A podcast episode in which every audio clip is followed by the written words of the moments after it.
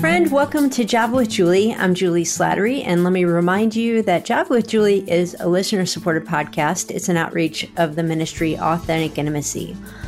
Well, you know, a very common argument among Christians is some contention around the idea of whether you are egalitarian or complementarian. Let me explain that just a little bit. Egalitarians come from the point of view that men and women are called to have the same type of roles, and neither is the leader over the other, whether that's in marriage or in the church context. Now, complementarians come from the point of view that the role of women is more of a complement to men, a support to men, and therefore not to be leader over men or alongside men, particularly again in the family and church context. Now, friends, this is a decades long discussion, and very often people are asked to pick a side. My guest today is Dr. Michelle Lee Barnewall, and she is the author of a book called Neither Complementarian Nor Egalitarian. And she talks about what we might be missing when we look at gender roles and the relationship between the genders in both marriage and in the church as a whole. Michelle holds a PhD from the University of Notre Dame. She is an esteemed theologian and author and serves as an affiliate professor of New Testament at Biola University. As you're going to hear, she is both highly intellectual and gospel centered in her approach and understanding of this topic. Well, friend, this is a great episode for you to listen to as you consider for yourself gender roles in the church, gender roles in your marriage, and why God created man and women in the first place. Let's head to the coffee shop for my conversation with Dr. Michelle Lee Barnewall. Well, Michelle, I have been looking forward to this conversation ever since I first heard about your book, Neither Complementarian nor Egalitarian. And the reason why was because as soon as I heard that title, I'm like, that's me. That's what I tell people all the time when they ask me, "When you know, which side do you identify with? and I finally found somebody else who, who would say that same thing.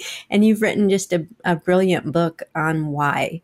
And so, you know, I'll say this is a topic that we don't often cover here on Java with Juli because it's so divisive, and we have people in our listening audience and in our community who feel strongly about one side or the other. And I hate stirring up additional division or controversy when it's unneeded but it is such an important topic. So I'm looking forward to the opportunity to talk about it with really a more kingdom perspective, which is the heart of your book. So thank you for writing this book and then being willing to have a discussion with me about it. Well, thanks so much for having me. It's great to be here, and I'm looking forward to our conversation too. Yeah. Well, before we dive in, some people will be unfamiliar with those two terms, complementarian and egalitarian. So, for those who might not be aware of what those mean or even just need a refresher, how would you describe what they mean? I guess I would say that uh, the terms describe one's position in terms of the roles of men and women in the church. And right now, in particular in evangelicalism, these are seen as kind of sort of the two primary positions. For complementarians, probably their main idea is this idea that men have a particular authority and leadership role in the home and in the church. Whereas egalitarians, on the other side, would say that all positions are open to women. There is no particular authority leadership role for men in the church. And then in the home, that there's mutual shared decision making. Mm-hmm. So a lot of it revolves around these ideas of, you know, is there a particular leadership, you know, authority that is given to men? Yeah. Well, there is a high level of conversation going on around these. There always has been in theological circles. And they and we'll talk about Paul's letters and what that means and Genesis and the fall and what all that means. And for most people, they're not interested in kind of those deep theological debates. What they really want to know is the practical of, mm-hmm. hey, I've got to make a decision about what church I'm going to attend. And I need to know whether or not I'm comfortable biblically with women in ministry and at what level, or practically within marriage if you are married, you have to make decisions about how you navigate conflict, decisions, this idea of submission. So, this is not just for people kind of in the ivory tower discussing it, it really impacts some of the real life decisions that we make. Right, that's so important too, because as you said, we just don't want to leave it in terms of this sort of theory.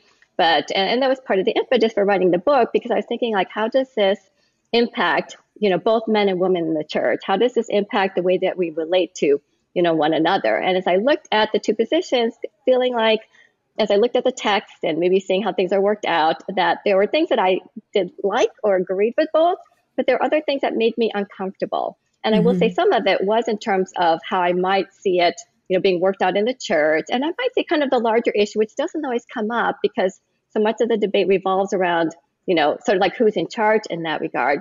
But really concerned in terms of how are we relating to one another? Yeah. You know, are we relating to one another with grace and love? Where it seems that because of this issue, as you you know mentioned, that it really becomes a battle. And I think sometimes it ends up sort of pitting men and women against you know one another. I understand it's a big concern, but I do get concerned in terms of how it's you know impacting the church. Yeah, and I've been on my own journey with this, particularly, well, really in, in both marriage and ministry, because in marriage, I write and teach a lot about marriage. And so, really needing to understand God's heart for this.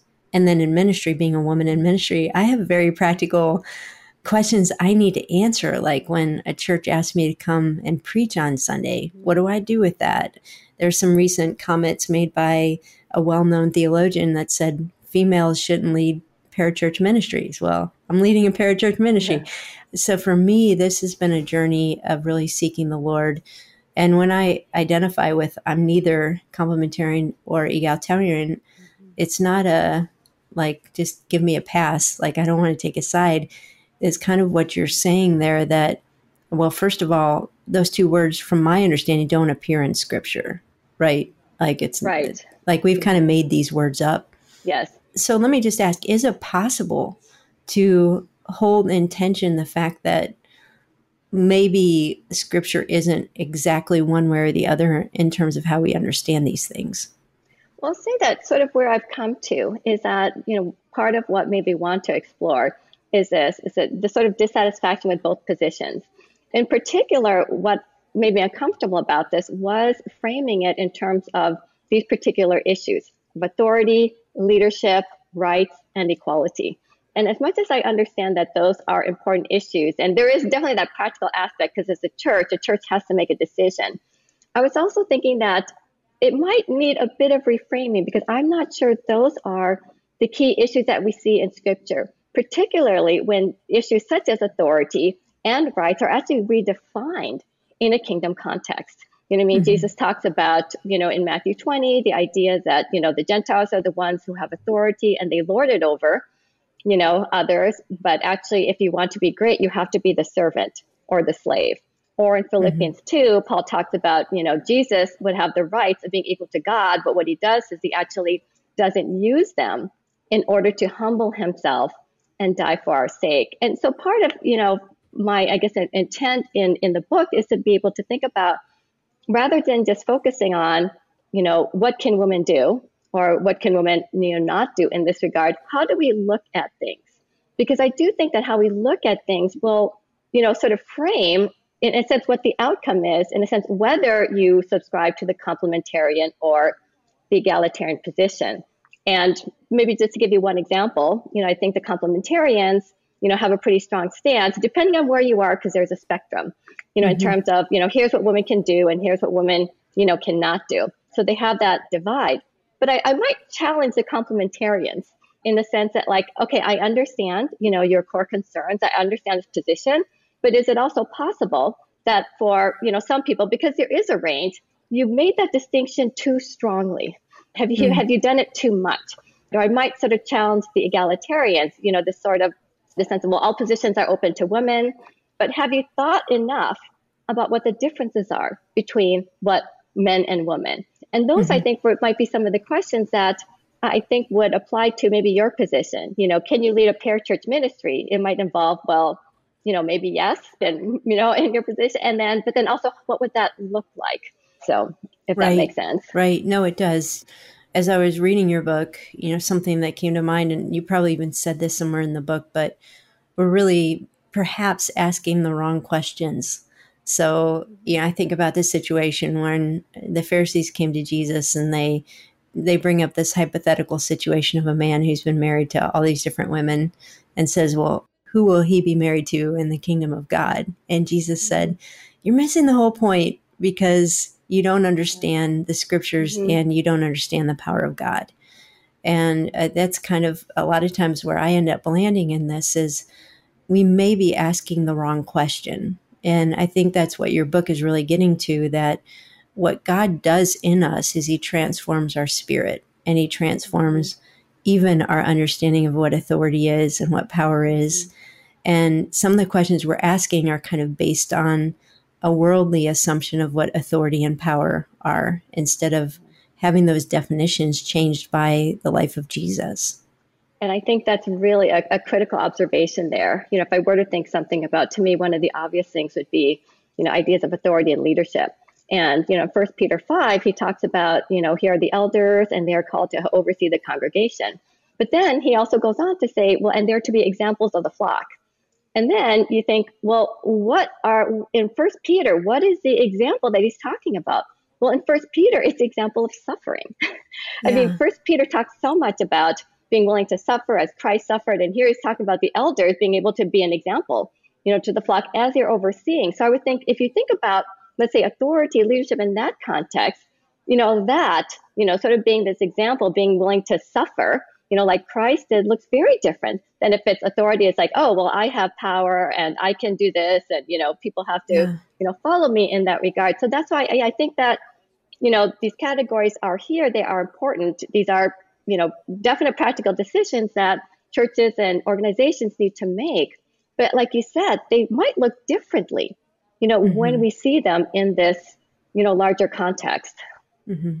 And so first we have to wrestle with the larger questions of how does Jesus redefine authority, mm-hmm. the concept of submission, like all these words that we're playing around with. If we don't understand how Jesus reframed all those for us, then we're going to come to the wrong conclusions, regardless of which side we end up on. So, yeah, I let me get your thoughts on this. One of the things that I've kind of been convicted of on my own journey is that I don't like the word roles. I used to use the word roles, like what is a woman's role in the church? What is a woman's or man's role in marriage? And the more I've studied this and prayed through it, the less I like those words because where I feel like God is really leading me is what is my spirit? Like, what is the spirit of woman in ministry? What is the spirit of me as a wife? What is the spirit of a man in ministry? and what is maybe the spirit of a man uniquely called to do differently than a woman would do so i don't know what is your thought of that i really like the way that you put it because i think one of the limitations of role and you know we're practical so we want to know you know i mean mm-hmm. so we want to talk about roles but to me i think when you're talking about roles especially so exclusively in that regard you're really missing I, think as you're getting at the relational aspect, mm-hmm. you know, there's so much in scripture about being one, mm-hmm. about building up one another. And I think that it's, you know, when it focuses so much on roles, it becomes, okay, here's my slot and here's yeah. your slot.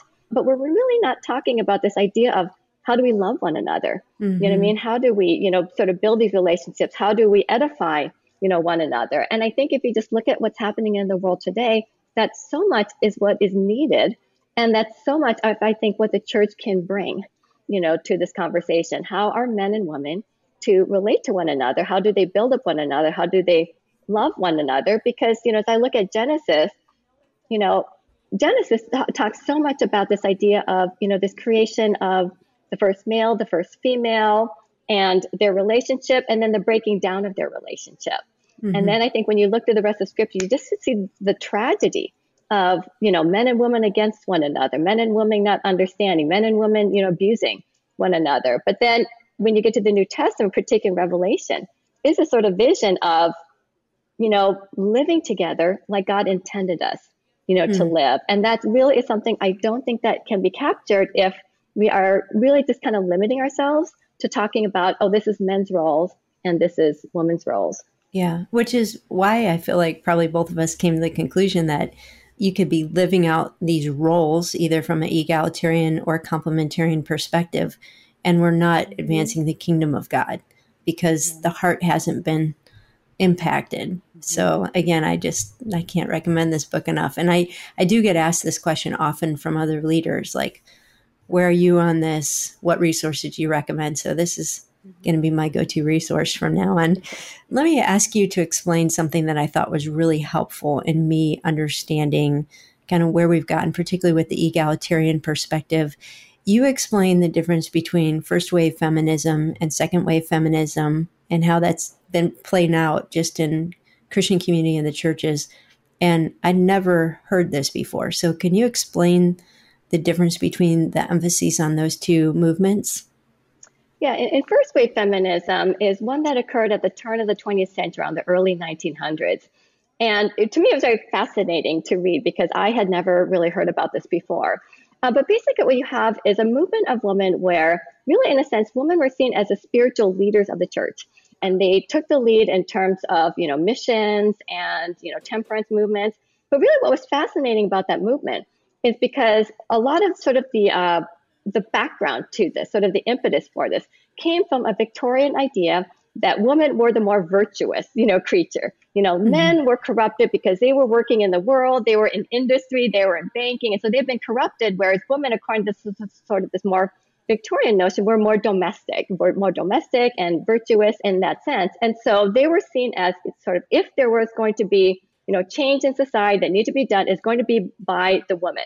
And so they were seen as leading these movements. And so they took a lot of, let's say, leadership roles, you know, in terms of doing this, and really just a sense that they were seen as the spiritual leaders, you know, in this, which mm. I always mm. thought was kind of fascinating because yeah. ultimately, still the men were the authorities, but the women were seen as, you know, really important for, you know, the spiritual development of the church, you know, and the home.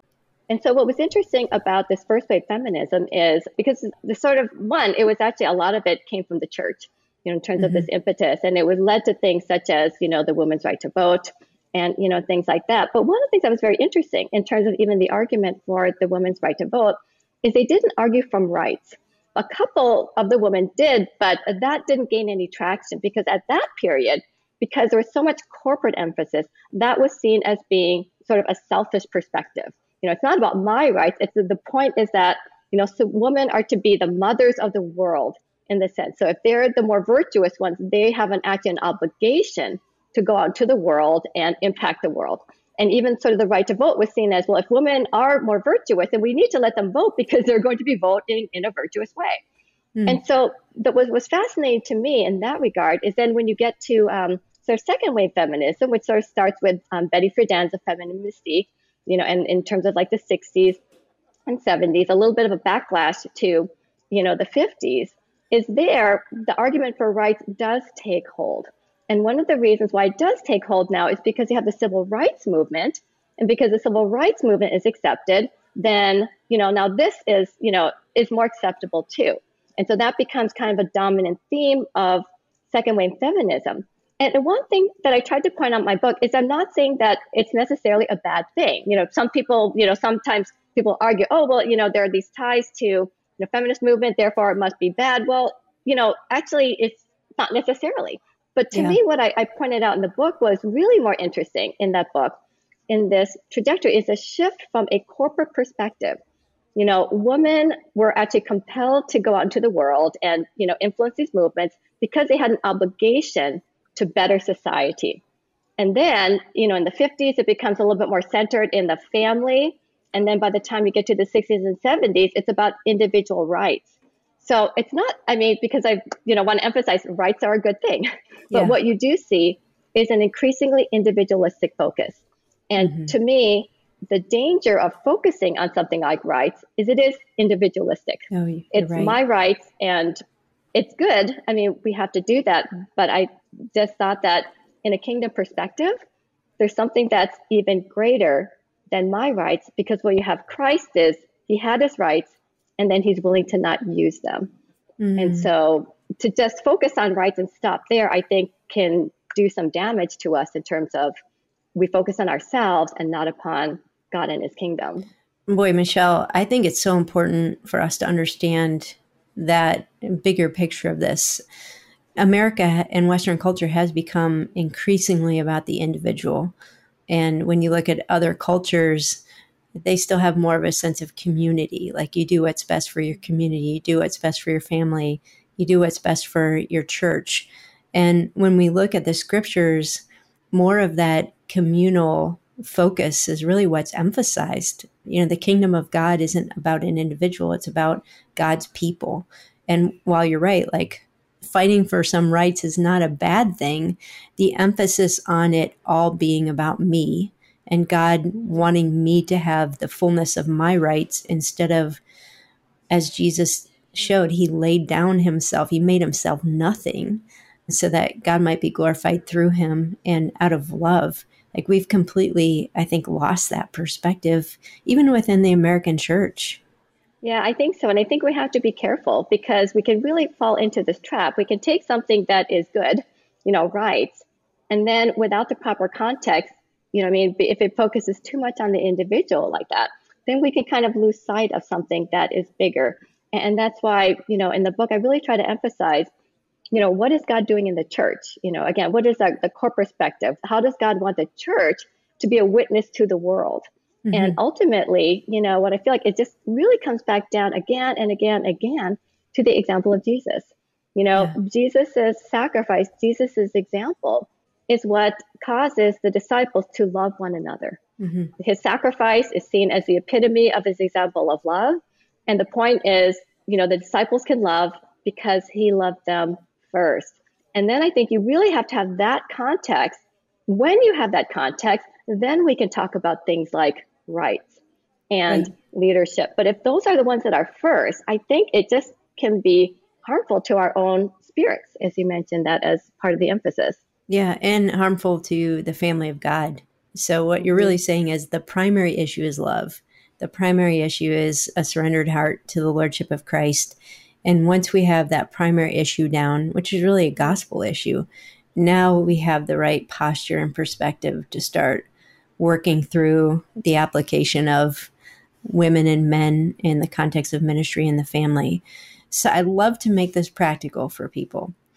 And in your book, you said, I'm not going to tell you like what I think as far as women in ministry or women in the home. You said, I have some of my own ideas, and you're welcome to share those. People would love to hear them. But I'm even more concerned about what is the practical of getting this bigger message? Like, how should it change practically how I operate in my home or how I operate in ministry? Well, I think one thing would be as we're thinking about the sort of the relational perspective, a big thing would be, you know, in my home, how can I build up? And how can I, I edify my husband or the husband, know, how can I do this, you know, for my wife? I think maybe one practical aspect is I think a lot of times, you know, what comes up with a complementarian perspective is, you know, if the husband is, you know, the head of the household, you know, well, does that mean king? You know, I mean, does that yeah. mean, you know, what he says goes, he gets to make all the decisions? And I would say, well, in a complementarian perspective, if we are looking at this idea that, you know, Jesus takes these, you know, values and he, in a sense, kind of sort of turns them upside down. What he says in Matthew, if you want to be great, you have to be the servant, you have to be the slave.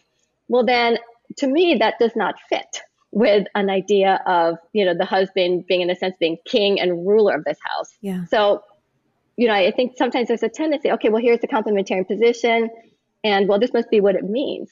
I would say that if you know if a husband in a complementarian home is saying like well no this is my you know god has given me this authority. Well no it's not this you know sort of blanket authority it is a you know what i mean it would have mm-hmm. to follow the example of jesus who is willing to sacrifice you know, and suffer. And mm-hmm. if someone says this is what it is, then I would say that's not, you know, that that's not following that. What I might say to, you know, an egalitarian, you know, marriage is to say, well, the whole point is, you know, we're sort of equal and mutual shared, you know, decision making in this. But I would sort of ask the question, it's like, but then, you know, what are the differences between, you know, yeah. men and women? Is there maybe something that, you know, we can't just assume, I can't assume that my husband is like me and I don't want my husband to assume that I'm like him. And mm-hmm. maybe it's not necessarily a threatening thing to say that there are differences uh, between men and women that kind of go beyond the biological and to really kind of yeah. think about, you know, and that. And sometimes, you know, people might be hesitant to because sometimes qualities that are often associated with women are seen as kind of being weaker qualities. But to really not be afraid to ask what might that look like? You know, what are the mm-hmm. differences there? Yeah, I would love to follow up on both of the examples that you gave right there. So let's start with what you said about those of you who have more of a complementarian perspective. both in the home and in the church. You know, people will say a complementarian theology sets women up for abuse, it sets women up to be ignored, to feel like they don't have a voice. And again, that can be true in both the church and home settings. So, what I hear you saying is the highest ethic is love, and the highest ethic of a leader is that the people that he's leading would flourish.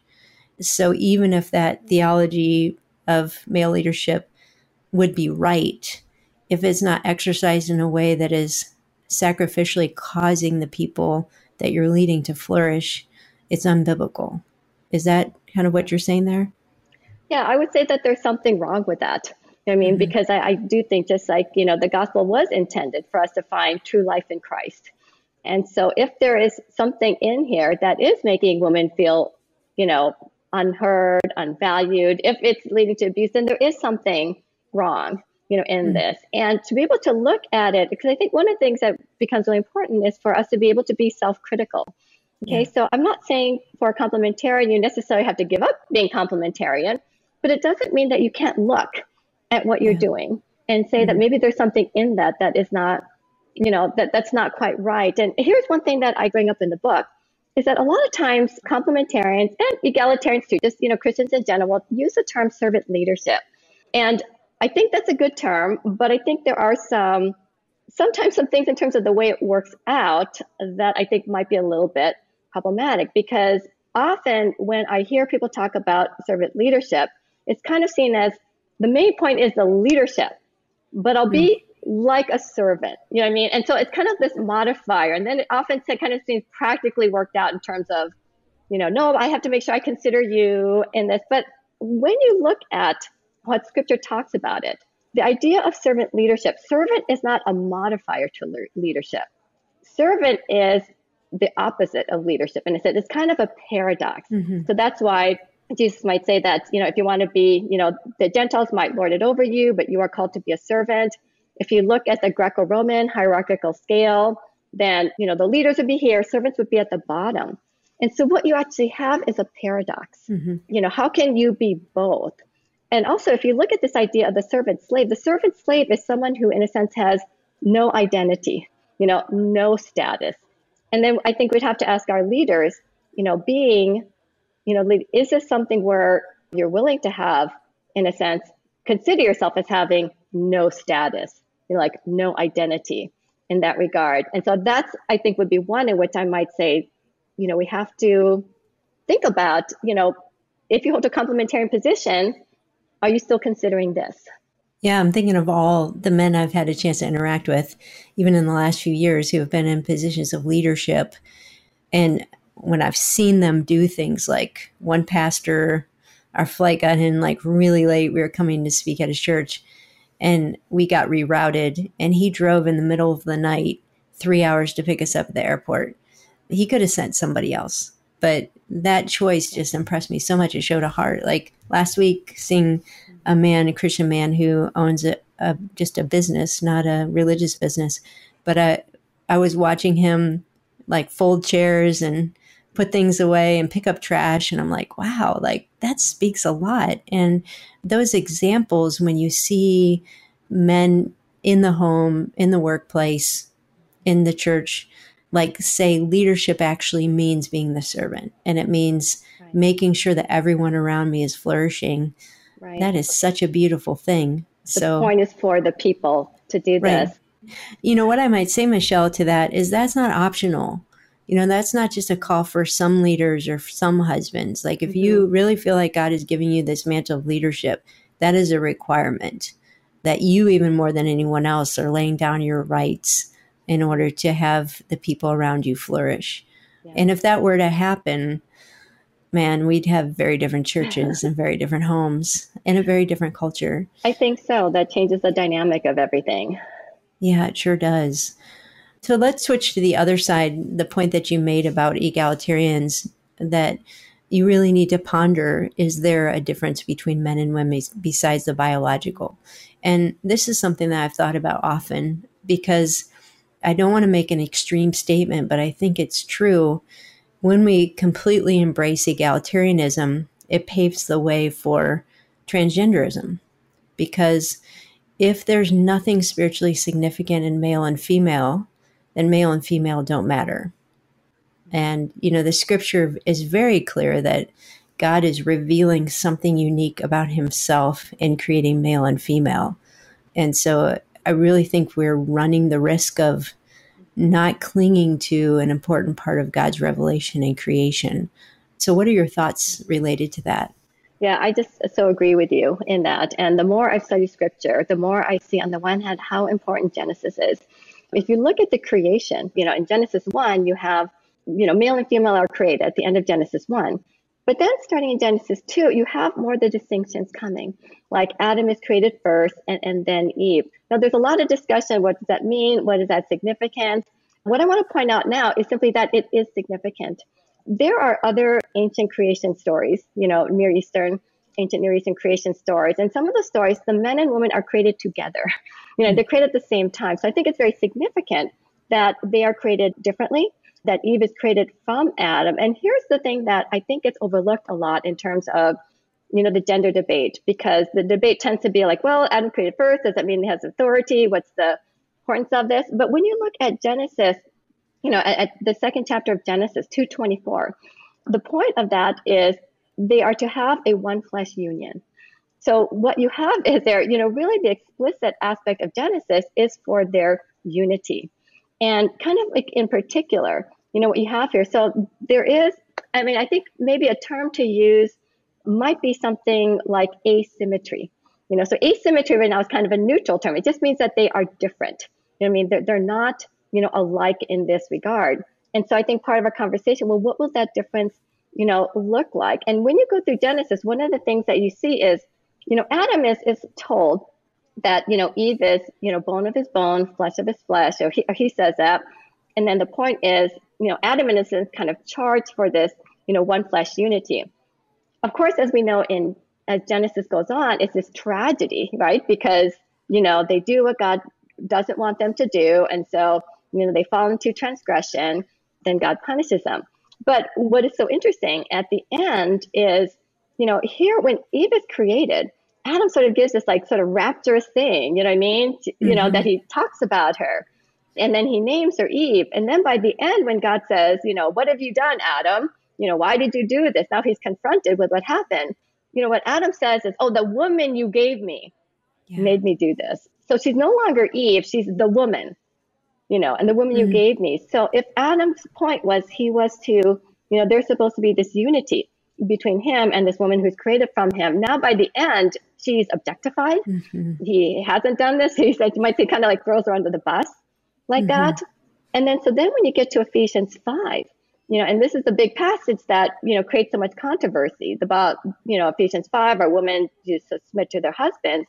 But when you look at what the husband is to do, you know, now mm-hmm. the husband being in Christ, because this is compared to Christ in the church, now you kind of have this fulfillment of because Paul cites Genesis 2:24.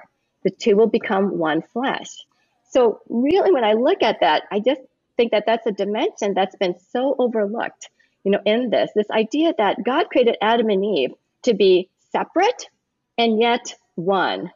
And that fell apart, but in Christ, you know, when Paul says, you know, the husband will love the wife like Christ loved the church, now we get back to Genesis 2:24. So I think you're just absolutely right in terms of, you know, this need to we have to really think about what are these differences and maybe they're not the ones we're used to talking about, but I think it's just really important for us to talk about them and not say like, well, you know, here's the way it's been defined. I don't agree with it. Mm-hmm. So you know, we'll say that we're equal without looking further into, well, maybe there is another way in which these there are differences and they're really, really important. Right. Like what is the essence of male and female? Not mm-hmm. uh, the hobbies or the, the common personality mm-hmm. traits and the things that we may or may not fit into a category. Mm-hmm. And so when you're looking at Genesis, you know, how is Eve portrayed? How does Adam portrayed? And then both before and then, you know, after the fall for that. Yeah. Um, you know, and I had a, a, colleague, he, he says, I don't know if I can say that as well as he does, but he, he talks about the whole idea is that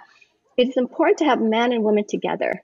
you know, mm-hmm. sort of like, you know, even as we're defining masculinity and femininity, sort of, and a man, in his view, he says like, sort of a man can't be fully a man unless, you know, I mean, unless there's a woman. It doesn't necessarily have to be in marriage, you know what I mean? Right. But a woman can't be fully a woman unless, you know, there are men. And again, it doesn't necessarily have to be in marriage, but it's somehow maybe in the relating to one another, admitting that I think there are differences which is both kind of beautiful but also challenging, right?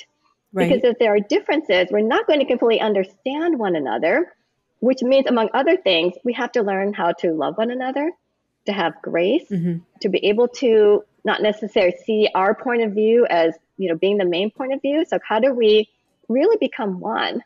You know, again, not just in marriage, but in the church when we are we are different in that way. And I think that takes a bit of self-sacrifice because right. you kind of have to sacrifice your own sense of like, you know, my world, you know, my point of view is the way of looking, you know, at things. Mm. And if you don't understand why I do the things why the way I do or what is important to me, yeah. then there's something wrong with you. So, you know, what's important to me should be important to you. Yeah. And you said not necessarily just in marriage. And I would heartily agree with that. Like the primary relationship between men and women in the body of Christ is sibling, brother, sister and mm-hmm. that's something that is often neglected. Yeah. So, Michelle, you kind of reflected a little bit on what you saw in Adam in Genesis and maybe an aspect of masculinity that we're missing. As you reflected on Eve in Genesis, what did you learn about women, maybe the essence of what it is to be female?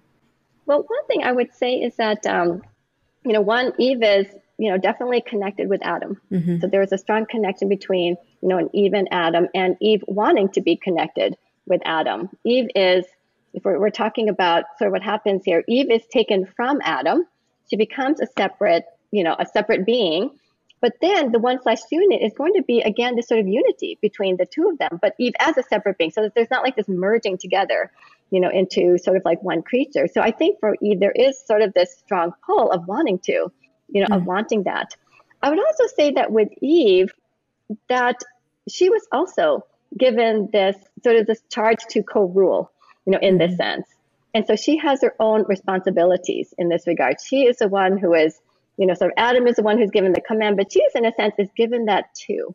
So there is kind of this sort of both and aspect to Eve. Part of it is she wants to be, you know, with Adam, you know, but at the same time, she is in a sense a separate, you know, co-ruler with him in, terms of what God has done. So I think you know, sometimes there's a tendency to kind of maybe prioritize one of the other mm-hmm. in a sense. Um, but Eve does, there is both. There is both this relational aspect and there is this sort of co-ruling working aspect. And she is to be a, you know, strong and capable, you know, co-ruler with Adam. Right. So where we as women sometimes might get this wrong, we either become codependent where our whole life is wrapped up in our husband and we don't have a sense of our own stewardship before the Lord, or we become mm-hmm. completely independent. This is what God's given me to do, and it's taking me away from a healthy mm-hmm. interdependence in marriage and in the mm-hmm. family of God. That there's this tension that women are always walking.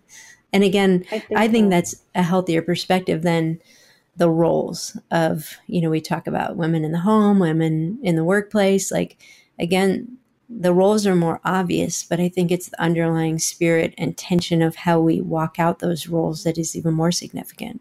Yeah, I yeah. think so. And that's why I think sort of being able to look at that scripture from this viewpoint more than roles kind of helps us see that because so much of scripture there is a tension. Mm-hmm. And so here the tension is, you know, sort of like, you know, woman is different, but woman is kind of the same, you know, in that regard too. And so that's why I do think it's important to be thinking about this larger perspective.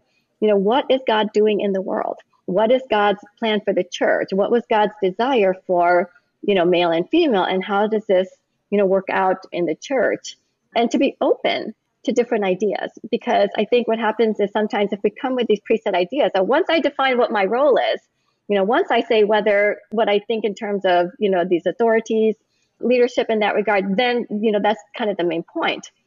And, but as you kind of mentioned, there, it does change our perspective and as we think about this, we're holistic people. We relate to one another. You know, we've got hopes and dreams and fears and insecurities, you know, and all that. It's, I'm not just someone who works, okay, mm-hmm. and fills a role. And I think there's so much in you know, the relationship between men and women, what you kind of see in Genesis and throughout scripture, that I just really think there is just a richness there mm. that we need to explore. And if I can add to what you talked about, you know, why this is, you know, so important, when you get to Revelation, you know, what is the final image of, you know, Christ and the church? It's the bride and the bridegroom, you know, or even in the Old Testament, it's Yahweh, you know what I mean, and is Yahweh's wife. And so this idea of, you know, male female becomes, you know, there's something in there too that mm-hmm. helps us understand, like I say, both our relationships and our relationship sort of corporately with God, which I think we definitely say is cannot be reduced to something like here's a role. Well, what did you think? I'll tell you, I think Michelle has done a really great job in highlighting some of the things that I think we're missing when it comes to this topic and conversation. Having a kingdom perspective is so important when we're looking at how God wants us to live out what He has called us to. If you'd like to grab a copy of Michelle's book, which I highly recommend, it's called Neither Complementarian Nor Egalitarian, and you can find the link to it in our show notes, along with the links to two blog posts I think will relate well to this topic. Hey, thanks for listening, and thank you for faithfully supporting Java with Juli.